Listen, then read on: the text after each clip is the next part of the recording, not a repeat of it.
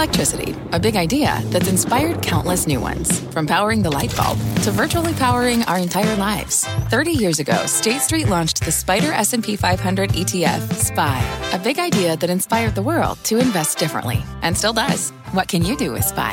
Before investing, consider the fund's investment objectives, risks, charges, and expenses. Visit ssga.com for a prospectus containing this and other information. Read it carefully before investing. SPY is subject to risks similar to those of stocks. All ETFs are subject to risk, including possible loss of principal. Alps Distributors Inc. Distributor. Bring in show music, please. Hi, I'm CNBC producer Katie Kramer. Today on Squawk Pod.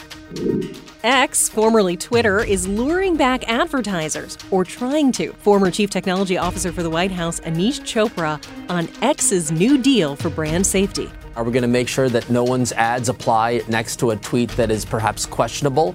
I doubt it. And one year gone since the Inflation Reduction Act and the CHIPS Act took hold. One of President Biden's advisors on both, Brian Deese. In a year, we've seen the most significant economic response to any piece of legislation in 70 years. Plus, Lyft attempts to outcompete other ride shares. It's a car eat car world. I arbitrage between Lyft, Uber, and a yellow taxi cab. And we'll get into Disney's gambling deal and a new executive order on tech ventures in China. So, what do you think of all of this? It's a chock full Wednesday. It's August 9th, and Squawk Pod begins right now. Stand Andrew by in three, two, one. Cue Andrew. Good morning and welcome to Squawk Box right here on CNBC. We're live at the NASDAQ market site in Times Square. I'm Andrew Ross Sorkin along with Melissa Lee. Joe and Becky are off today, so it is once again just the two of us. That's a song, uh, isn't it? It is just. it is a song. It just. It could be the theme song this morning. Well, the U.S. is planning to ban private equity and venture capital investments in some Chinese technology companies. Reports say President Biden plans to issue that executive order today. It is expected to cover direct investments in three sectors: semiconductors, quantum computing, and artificial intelligence. The order will prohibit investments in some forms of those technologies and require Americans to disclose investments to U.S. government in some cases. And you know the one that's not necessarily going to be included? Which? TikTok. TikTok. That's your thing. It's my. Th- it's it's not been my thing. It's been it's been every it's been the national security thing. Right. For so long. But no action has been taken, and yet no it's a bipartisan right cause. It's and I'm, I'm not saying problem. by the way it should be. I'm not sure it should be, but I'm just it's surprising to me given all this effort in this regard and why, for example, under the AI rubric, for example, it wouldn't be mm-hmm. included. Think of all the data the Chinese government the, has access to. And that's what people say. I mean, it has all know. the how many lazy girl videos Andrew Ross Sorkin watches per day. I have yet to be convinced, by the way, the Chinese government is seeing all of these TikToks in terms of the way, because you know they're trying to build this thing in a separate way, but that's a separate story. Yeah, I mean, I think the concern though is that it has access, in theory, in to theory. the algorithm and can push certain narratives right. onto the American people but owned in part by like every private equity firm in New York City. Right. Meantime, Disney's ESPN getting into sports gambling is a huge story. The company signed a long term exclusive agreement with casino operator Penn Entertainment, licensing its brand for sports betting. Penn will have 10 year rights to use the ESPN bet name in the U.S. Penn, in, in the U.S. Penn will rebrand its Barstool Sportsbook with the ESPN name starting this fall. Axios reporting that the deal won't prohibit ESPN from selling ad space to rival digital sports books like DraftKings or FanDuel. Penn also said it's selling all of its Barstool Sports subsidiary to Dave Portnoy, who founded the brand in a video announcement. Portnoy saying they underestimated how tough it would be to operate in a regulated world and admitted that the sports book was denied licenses because of him personally. Penn paid 551 million dollars to buy Barstool. The sale back to Portnoy reportedly now includes no upfront cash, Penn will have the right to 50% of gross proceeds in the event that Portnoy sells or monetizes Barstool. Portnoy also agreed to a non-compete. So, what do you think of all of this? Um, well, Disney, on so many fronts. There's the Disney side. There's the, Disney, there's the yeah, Portnoy I mean, piece. I think with Disney's earnings tonight, yeah, the Penn piece. The, the, Disney side of it is really interesting because it really underscores, I think, Disney's um, need to entertain all ways of really monetizing that ESPN brand. Right. It already acquired a, a stake in DraftKings through its acquisition of Fox Entertainment assets in, I forgot when, 2019 right. was it? Um, and so, you know, this is another step towards that. It had always been considered taboo for Disney to be in betting, Mm-hmm. right? Because of the risk to the brand, to the family image brand. Um, but th- they got to do this. It makes a lot of sense. Clearly, by the way, and we'll go back to the Portnoy report Yeah. in a minute, they had to get rid of Barstool to make a deal like this. There's no way that Disney could be associated in any way, shape, or form with David Portnoy. And that's, that's, that's an interesting sort of And that's an component interesting part, part of the story. Yeah, definitely. Look, the big story today hasn't happened yet. It's going to be in the call. The Disney call today, Absolutely. it's all going to be about does Bob Iger really articulate a clearer message Mm-hmm. than what he said to David Faber, which uh, on our air, Transformative work is dealing with businesses that are no growth businesses and what to do about them. But we have to be open minded and objective about the future of those businesses, yes. Meaning that they're not core to Disney? That they may not be core to Disney, yeah. which raised Just- all sorts of questions and has Right. basically, I Put mean, everything out there. Really put everything out there. really changed the narrative around Disney. Mm-hmm. It's created, you know, how many news cycles about what's going to happen to those linear channels. All of the folks at places like ABC are going to be sitting there listening, trying to figure out are they core or not core to the business as he as he referenced last time. But- what's going to happen to some of these other pieces? What does it mean to have other partners now? I don't believe that when he said partnerships for ESPN that he was necessarily talking about this. This is one sort of smaller piece. Seems like a small piece. The question is, that, you know, is, is there an NBA deal, or is, is there a deal with one of the leagues, or many of the leagues? Right. Is there a deal with an Amazon? I still think that, that an Amazon type of deal where they become a partner in some kind of DTC kind of property, but that to me is going to be the whole game. That would be good, but I think that the bigger questions are around Hulu. It is around sort of these Well, Hulu, assets that are. Hulu is, I think, on a straight path to being sold. Or I mean, Hulu, our parent company is going to sell its stake back to them. I think that's not really up for grabs at this point. Well, I think how much pretty explicitly. How, much, it How much? they pay. Yeah. They don't have a balance sheet that would allow them to pay a lot of money. They've got a ton of debt on their balance sheet. Totally, but it's it's it's it's a legal it's a legal situation at this point. Yeah, I mean, I got- they had- so an arbitrator is going to decide, uh, or an arb, someone's going to decide what the value is, and then it's going to yeah. and then they're going to have to pay. I think. But in terms of the assets like ABC that you Yep. mentioned, what role does that have? Well, and what role does that have long term also in a Hulu? Is Right. actually an interesting piece because a lot of those properties that he said that he said may not be core end up on these. So then the question is, are there studios or is it the channels themselves Right. that get sold?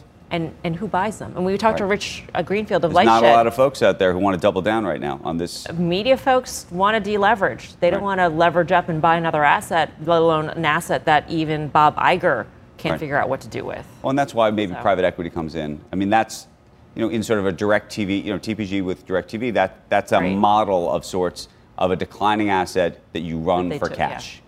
And you don't, you know, you, you're not going to capture the multiple on it, but boy, you're going to capture the cash on Mm-hmm. Yeah. it. All big questions for Disney tonight. Another story we're watching this morning is Lyft because the shares they are lower. Take a look right now.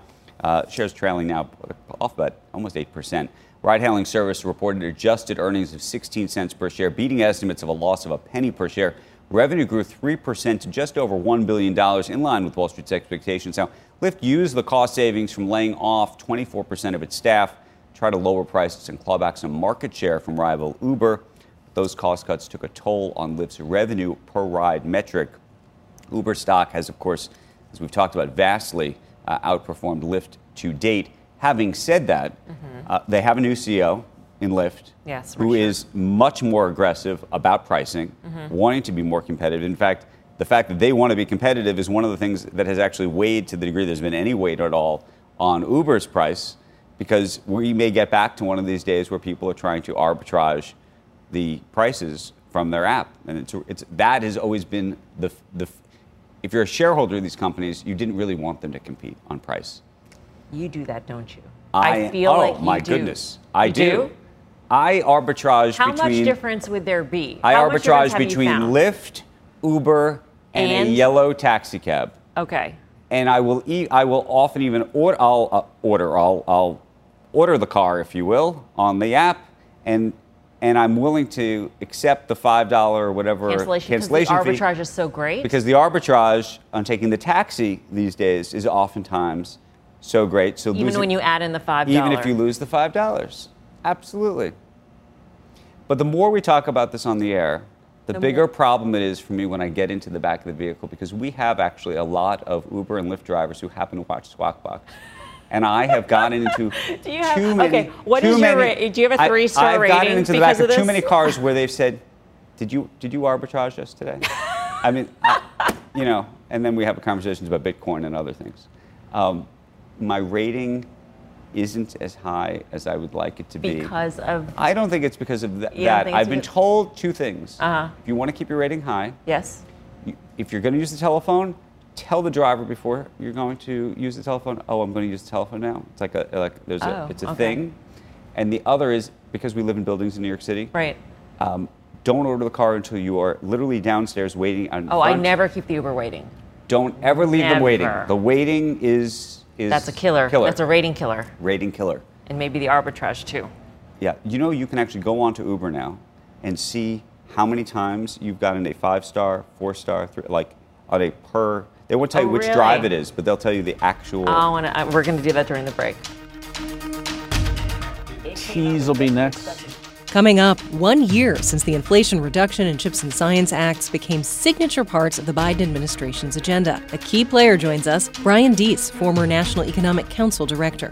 I think these investment packages, this industrial strategy, is about something bigger. It's about changing structurally productivity trends in the country, changing our capacity in the country. That is a long needed and potentially really positive economic story. The politics of it, you know, we'll have to see. Squawk Pod rolls on after this. Canva presents unexplained appearances. It was an ordinary workday until. That presentation appeared out of thin air. Also, it's eerily on brand. Wait, did that agenda just write itself? Words appear, making this unexplainable case. Unexplainable? It's Canva's AI tools. I can generate slides and words in seconds. Really? the real mystery is why I'm only learning this now. Canva.com, designed for work. What's on the horizon for financial markets? At PGIM, it's a question that over 1,400 investment professionals relentlessly research in pursuit of your long term goals. Specialized across asset classes, but united in collaboration, our teams provide global and local expertise. Our investments shape tomorrow, today.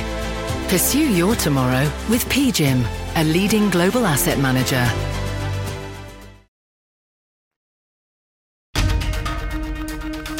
This is Squawk Pod. Up and Andrew, Q. Good morning and welcome back to Squawk Box right here on CNBC Live at the NASDAQ market site in Times Square. I'm Andrew Ross Sorkin along with Melissa Lee. We keep saying it's just the two of us. That is a song, uh, but we've been having a ball. Sing it at some point. I will. Before, are you here for the rest of the week as well? Um, I'll be back on Friday, so you have okay. time to practice. I got time to practice. President Biden taking a bit of a victory lap, but one year after signing that Inflation Reduction and Chips and Sciences Act into law, the president traveling across the country touting his administration's accomplishments. It's called Bidenomics. Someone who helped uh, enact the Bidenomics program is at our table. Brian Deese, uh, good morning to you. It's good to see you. So here's here's the thing that I and I'm just going to go straight to it. There's a lot of good that I think has come out of this. I think.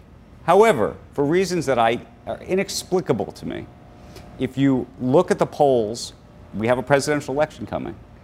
For there's a huge swath of, of Americans who are not prepared a to vote for President Biden again, but b even polled on their view of the economy, they don't think it's very good. What do you make of that? Well, let's start with the economics and then go to the politics. On the economics, in a year, we've seen the most significant economic response to any piece of legislation in 70 years. We've seen a doubling of manufacturing construction, and under the hood, you see that in semiconductors, but you also see that in clean, energy, announced projects, multiples of what we've ever seen in this country before. And that holds the prospect for driving productivity, for driving better job opportunities in the future, um, and for meeting our climate goals. Out of the gate, very strong. So then you go to the politics and say, well, why is this not immediately translating? look, people have a lot of theories. I go, go to sort of the most simple and basic, which is people are rational and they see something that's good news and they ask themselves, well, that's good. Is that going to sustain across time? And so economists like to say, you know, sentiment operates with a lag. I think what that means is people are rational and they want to see is the good news going to translate into long standing good news for their communities? You know, I was down in that TSMC facility uh, in, the, uh, in the Phoenix region, and you have in that region now semiconductor facilities, battery facilities, creating a bit of a hub in that space. That has the potential to change the trajectory for so many families in that region. But I think they legitimately are going to ask, is this going to be here a year, two, three, four? So it's going to take some time. So uh, that's actually very interesting. If we were to actually go to the areas that should benefit from this the most, yeah. it's actually even even worse, I imagine, if you look at some of these states and, and, you look at the people in those in those regions. Do they say to themselves, "I'm a Biden voter" as a function of this? No, I think it's so. I think it's the opposite in the following sense, which is the closer you get to the ground level, the more concrete and tangible this becomes. And this is why I think to understand the impact of this, these three pieces of legislation, including infrastructure, you have to use a map. You have to go very specifically to these specific places. And that's why we're also seeing the sort of strange politics of Republicans claiming credit or not denying credit when there's actually a facility that's being built in their district. Because at the very local level, these things become less particle, uh, partisan political right. and more practical. So the question is does that aggregate up and does that aggregate to a national story that people who may not have themselves or a kid who's interested in going into the semiconductor industry, do they understand that it's part of a broader national trend? Do you think all of this is inflationary?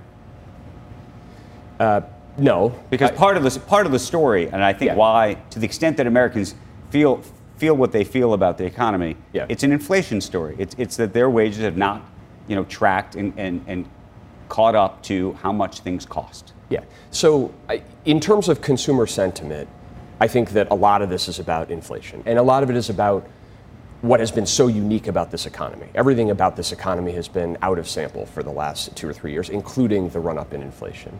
And again, to go to the most simple explanation, when real wages are falling, people feel like they can buy less and they also feel uncertainty in their lives. We know that that's what inflation does. For the last year, we've seen that flip. And I think some, a lot of what people missed in the resilience story and in the, you know, the improvement in the economic outlook is that real wages have now for several months been running positive, and that changes people's sentiment. We're starting to see that in the sentiment data. You should start to see that run through. I think these investment packages, this industrial strategy, is about something bigger. It's about changing structurally right. productivity trends in the country, changing our capacity in the country. That is a long needed and potentially really positive economic story. The politics of it, you know, we'll have to see. But ultimately, I mean, when, when the Fed talks about a 2% inflation target, if we're structurally changing the way our economy is, is built by reshoring, shouldn't that, that inflation target just naturally be higher? Because it does cost more money to make a chip on US ground as opposed to in Taiwan or, or elsewhere. Yeah.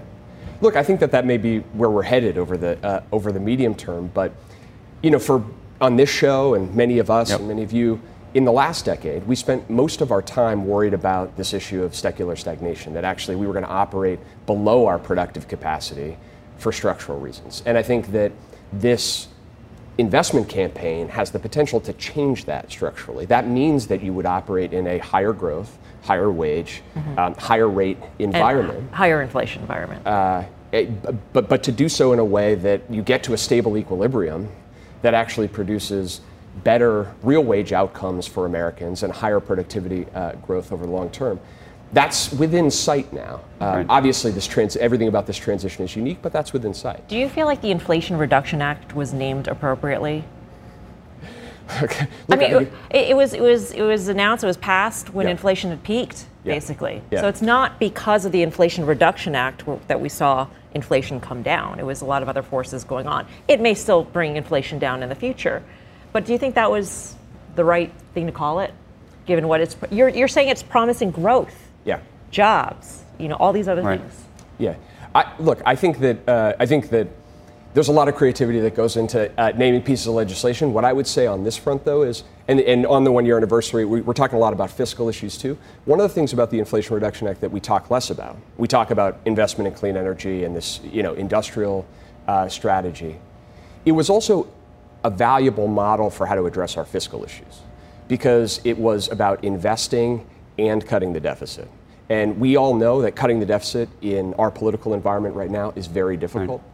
IRA provides a model to do that. How? Invest in some areas, but also reduce the deficit. How concerned are you, or do you say to yourself, this is going to be success, that, that the clean energy programs that have been put in place are being used, the uptake on those programs are being used at multiples, I think, most of the expectations of what people ever anticipated, in which case there's going to be a lot more subsidies and a lot more things uh, that had not been put into the, baked into the original cake. So when we go look at these numbers five, ten years from now, I, I don't know. Uh, do you say this is great success and it looks more attractive, or are you going to say, actually, this cost us a small fortune, and what did we get for it? Yeah, it's a great question. It goes to the fundamental of the economic response we've seen, right?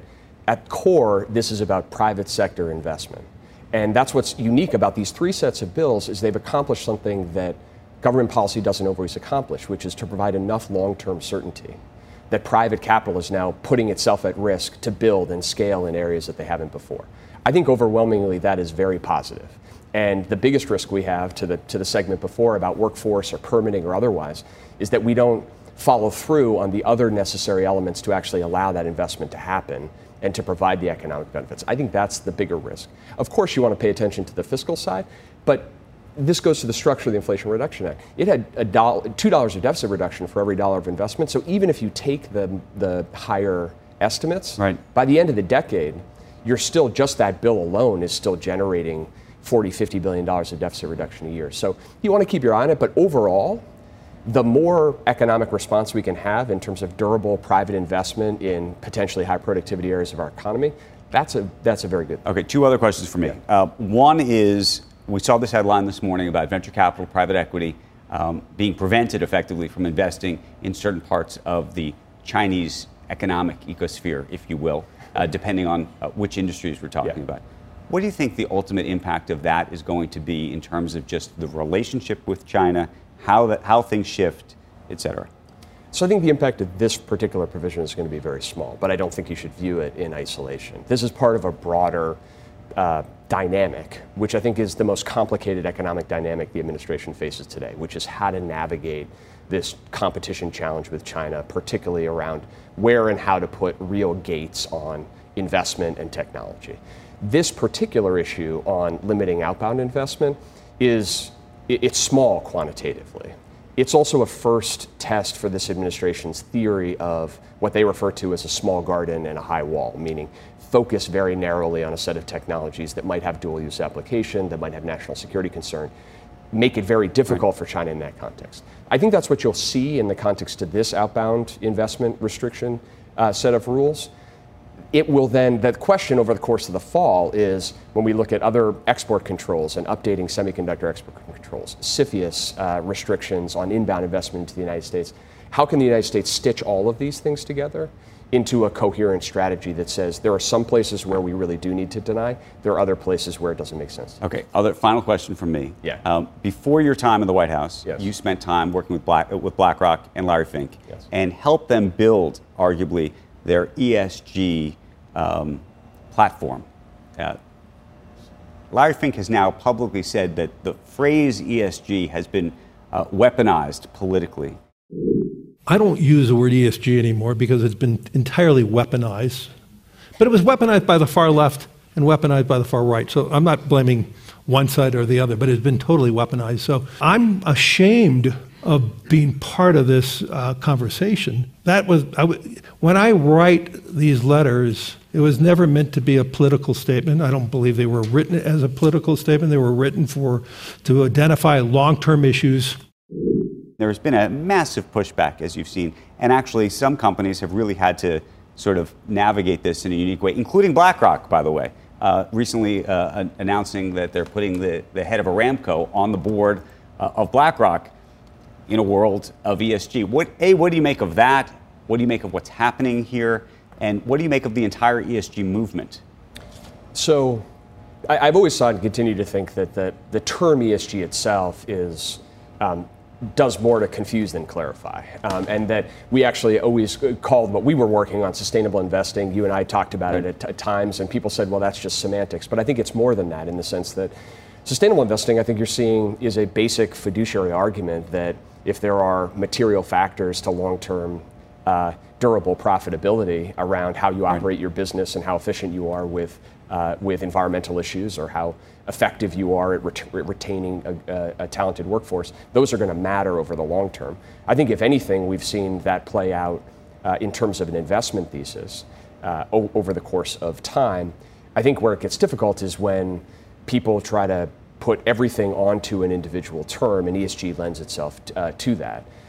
I will say, out, you know, out of all of that confusion and out of all of that politicization, I think what you're seeing is you're going to see an enormous boom in sustainable investing.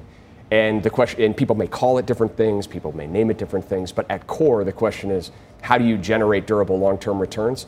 If you are thinking about investing anywhere in the world today, and you don't have a view on what the, for example, the environmental impact is going to be on the investments that you're making, you're probably not actually effectively allocating capital, and that's become, you know, that's become as mainstream as right. anything today. Having the, the CEO of Aramco on the board of BlackRock, is that consistent or inconsistent with, with your, the idea of sustainability in your mind? Uh, I, the beauty of the beauty of sustainable investing, from my perspective, is individual companies make fiduciary decisions, uh, that, and they'll make those calls on that front, and the market will the market will make a judgment on that. Brian Deese, uh, he is a politician of sorts. Uh, nice to see you, sir. Thank you. Next on Squawk Pod X, formerly known as Twitter, making changes to calm the fears of advertisers on the platform. Former White House Chief Technology Officer Aneesh Chopra joins us. To the extent that we move towards standards, I think it'll be a benefit not just for X, but could be the market leading approach for all social media platforms. And news you can use. Get your phone out if you want to know this, because it's actually kind of surprising news about yourself that you're going to learn. Save this podcast. Our Andrew Ross Sorkin helps Uber users help themselves. Account. You're going to hit settings. You're going to go down to privacy. You're going to hit privacy. Canva presents unexplained appearances. It was an ordinary workday until. That presentation appeared out of thin air. Also, it's eerily on brand. Wait, did that agenda just write itself? Words appear, making this unexplainable case. Unexplainable? It's Canva's AI tools. I can generate slides and words in seconds. Really? the real mystery is why I'm only learning this now. Canva.com, designed for work.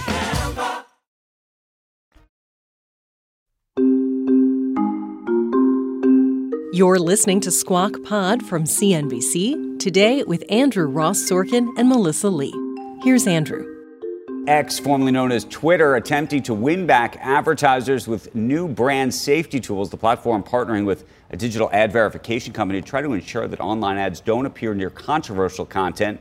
Uh, back in July, Musk said the cash flow remained negative at X uh, because of a nearly 50% drop in ad revenue. CNBC technology reporter Steve Kovach has been following the story and joins us now. How's, what's happening here? Yeah, so they partnered with this company, IAS, which yep. publicly traded company, by the way. I didn't know this till yesterday. Um, and what they do is they can, or they claim they can do is before, if you're an advertiser, right. before your ad goes onto Twitter, mm-hmm. it can determine whether or not it's going to be next to you know so-called brand safe content. And obviously, this is a move to kind of attract advertisers back. Whether or not this technology works as advertised is a, a whole other question, I guess. But this is this company works with other platforms as well, so this is not like a new or novel and idea. Is a, a keyword um, they do keywords, and you can also do like level, like how restrictive do you want it to be, or how loose do you want it to be too. So there's a can you be scale. near people and near uh, not near other people? Could you say I don't want to be near any politicians, for example? That I don't know. I don't know if, you, you can get that, that you granular. Thought that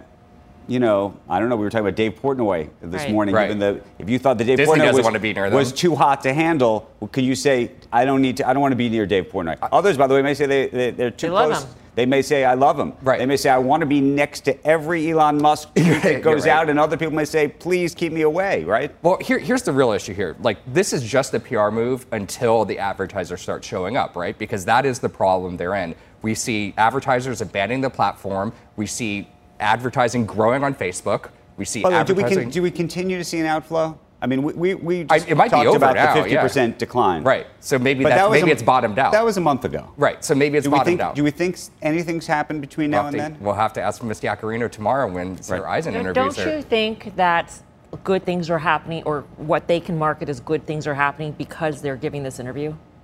Do you think they would go on the air? I think it's if a, pi- I think it's were- a pitch. I think it's a pure, it's a pitch, It's a pitch to for advertisers. this. It's a pitch for this. Yeah. They're going to have some sort of numbers that seem to be good Right. on the surface, and But look, for every spin their number they get out, they've been putting out press releases like this since Linda Yaccarino Right. took over. And Mhm. for every move they make towards brand safety, you have Elon Musk undercutting it by allowing someone with. you- So sorry. So Yeah, in the oh. case of in the case of Twitter, because you have like a, a timeline that's constantly Right. moving, what is close, or do you also define that? or- that I don't know how close, but look, yeah, if Like, you scroll, like- if you scroll three scrolls and you see, Right, you know, exactly. something unsavory, Like an hour uh, ago, right. or you know. That's, but it's next. Again, this is very common. Think back to YouTube. Just I don't know, several years ago, ads are literally running against terrorist content, and they had to fix that. This is this is table stakes for digital advertising that they're doing here. Okay, now before you go, since you are the, Yes. the leading tech reporter at the network, and I just taught him something, I thought we were going to teach the audience about something that Well, I you're think the is actually- leading Uber. You're the leading Uber reporter. I don't know about that, but so we were discussing that, and viewers, get your phone out if you want to know this, because it's actually kind of surprising news about I'm yourself that right you're going to learn. So if you want to know actually the specific number of ratings, both five star, four star, three star, and one star ratings that you've been given over time, here's how you can actually find this information now. Uber puts it out on the app. So you're going to go, if you could, you're going to go to account you can put this on a loop so you, people can find it again. You're going to hit settings. You're going to go down to privacy. You're going to hit privacy center. You're going to hit see summary all the way to the left. You're going to go down to ratings and you're going to hit view my ratings. And then you're going to actually see how many five stars, four stars, three stars, two stars, and one star ratings. And you were I upset about this. I'm glad I didn't take a sip of coffee before I looked at this. Uh, I have 14 one-star ratings. I don't know what I'm doing in these Ubers. That's Apparently, things that are hateful. I, I guess. Now- but I do have 462 fives. To bring this home, I know a hedge fund manager, actually a viewer of this broadcast, Mm-hmm. that has started in the middle of interviews when they're interviewing an applicant to come work at the at the What is company. your rating? They say, "Show me your rating right I now." love that. And literally, so you're they're asking you all these questions, Right. and, And then they're like, say, "Show- "Show me your rating." There's nowhere to hide. It's true. There's It's true. nothing to do. Right. And then the question, of course, is whether you believe that the rating is Well- an accurate uh, assessment Is- of Is, is that you a as a equal, person. is that an equal employment violation by asking that though? Are you wealthy enough to afford Uber? That too. Um, but but but here's my question: What if ratings are really old? What if my seven one-star ratings, which I am horrified about, what if they happened like ten years ago when I, started using they, Uber I believe and that I they kept keep them rolling. I think they roll the last Oh, they 500, ri- 500 rides. Five, 600 rides is how they do it. That, that looks like just to be about, about what I have 500 here. rides. Yeah. So maybe I'll Now, maybe I'll lap the Last one piece of news I have been told if you want to increase your rating, Yes. What is at it? the end of the drive, what do you say? Tip cash. Look, no, look at no, because the tip doesn't matter. By the way, what Yeah. does matter about this is the worse your rating, um, they, the driver has the choice of picking you up or not. So you may, Right. they may try to pick somebody up with a higher rating. They don't know the tip, by the way. Tip has nothing to do with it.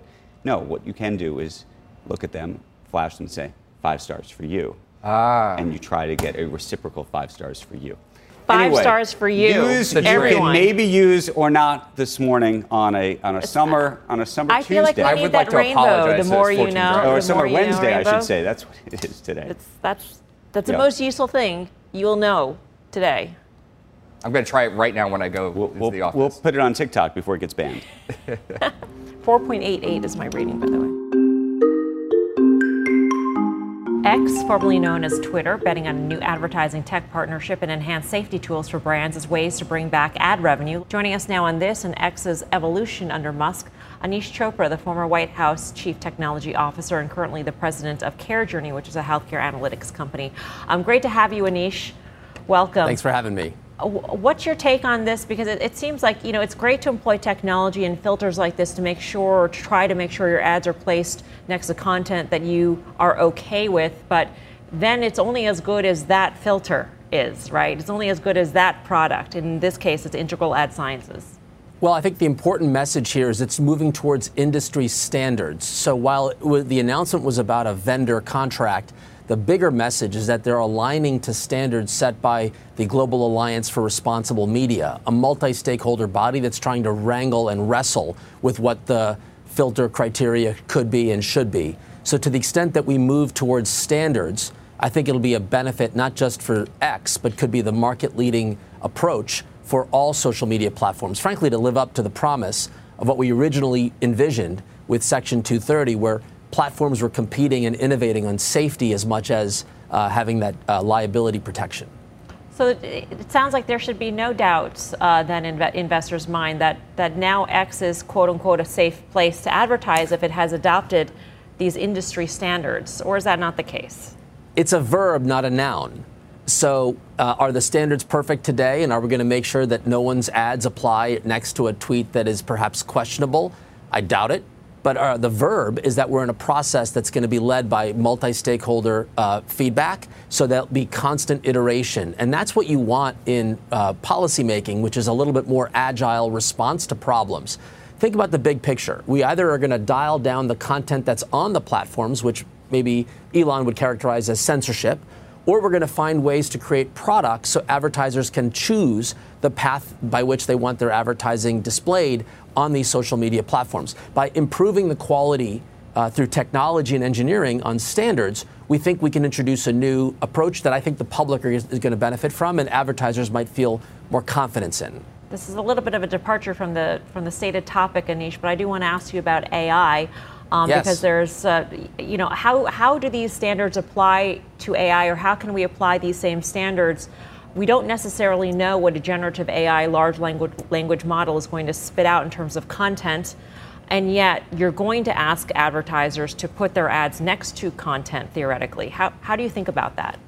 Well, that's a little bit about this new muscle of government in an era of complex change, and that is to get industry commitments to work in a multi stakeholder process to solve it. So you saw about a week and a half ago, the Biden administration secured pretty uh, significant commitments by large uh, platform players. And what they said was, among other things, that you would create more model transparency. So third parties can come in and audit to make sure that the models perform the way we expect them to perform. And more importantly, that they would watermark content generated by AI. So that could be another flag that could be in a program like the X uh, example to say, I don't want any of my advertising next to a generated AI product out of fear that it may be uh, deceptive. So you'll start to see these commitments take hold because they apply not just to one platform but to many. And I think that's the area to look. We may see congressional action in the future, but for now, the most appropriate way to move forward is to get industry stakeholder uh, buy in and participation. Right. And Aneesh, we, we keep talking uh, about sort of ad safety, brand safety, and the like. But the truth is that actually, for the most part, and this is what I'm trying to think about the different platforms, that it's really about the ROI on the ad fundamentally. And yes, there's brand advertisers which historically have advertised on Twitter. Interestingly, more than sort of direct to consumer folks who were trying to actually, you know, ring the register in that moment. And so, how you think about those two types of advertisers in the context of this conversation about brand safety? Do, do, the folks who are just trying to ring the register in the moment care as much about the brand safety as somebody who's running a, an image campaign? Well, that was the most interesting thing in the announcement, which is that buried in the details was this idea that uh, X would continue to invest in more choose your own adventure approaches. So the idea was uh, transparency, so you could choose what level of tolerance you have on potentially flagged content. And there could be advertisers that actually see the ROI for something that may go viral, that may be controversial, but that does generate more click throughs. So rather than having a one size fits all, I think the message here is transparency with better information gives control in the hands of advertisers. And I think that's probably the way this is going to have the market choose. That we have a competitive market economy. Uh, we will find it'd be interesting on the back end to study uh, which advertisers chose the let it rip approach versus others that took a more conservative. And we'll see whether shareholders would reward or, or uh, penalize based on those judgments. Sounds like you like what X is doing right now, Aneesh. Well, they published that, yeah, their algorithms are public They've committed to this principle of, uh, of, of, industry standards. So those are all reasonably uh, thoughtful uh, ideas. Does that mean we personally like when Elon goes off the rails with tweets that kind of rub us the wrong way? I don't think so. Uh, please don't take my comments as endorsement of some of his behavior, but the actions are very much an engineering problem solver mind- mindset, and I wish to celebrate that because we need that to solve problems. Aneesh, thanks. You got a big day ahead. Big day in terms of long? Like a long day, but you know what's going to be the hot, hot news when your show is on the air? Disney earnings. Disney earnings. Baby. What does Bob Iger say? What does he yeah. not say? About betting, about linear, about what he does ESPN, with assets. yeah, exactly. Hulu, all of it. Yeah. So you know what I'm going to be doing? Mover. Watching you. Oh, that's that, nice. That's the plan. Mark, mark your calendars. Set, set your timer. Do Five what o'clock. you got to do. Um, Melissa, thank you for I'll hanging out. I think I'm seeing you on Friday, and we'll yeah. see you tonight. That's the podcast for today. Thanks for listening. And if you've been listening for a while and you like what you hear, let us know. You can write a review of Squawk Pod on Apple Podcasts or give us a rating. Five star, four star. That tells us what you're thinking and helps other listeners find us as well. Squawk Box is hosted by Joe Kernan, Becky Quick, and Andrew Ross Sorkin. Thanks to Melissa Lee for sitting in, and we'll meet you right back here tomorrow. We are clear. Thanks, guys.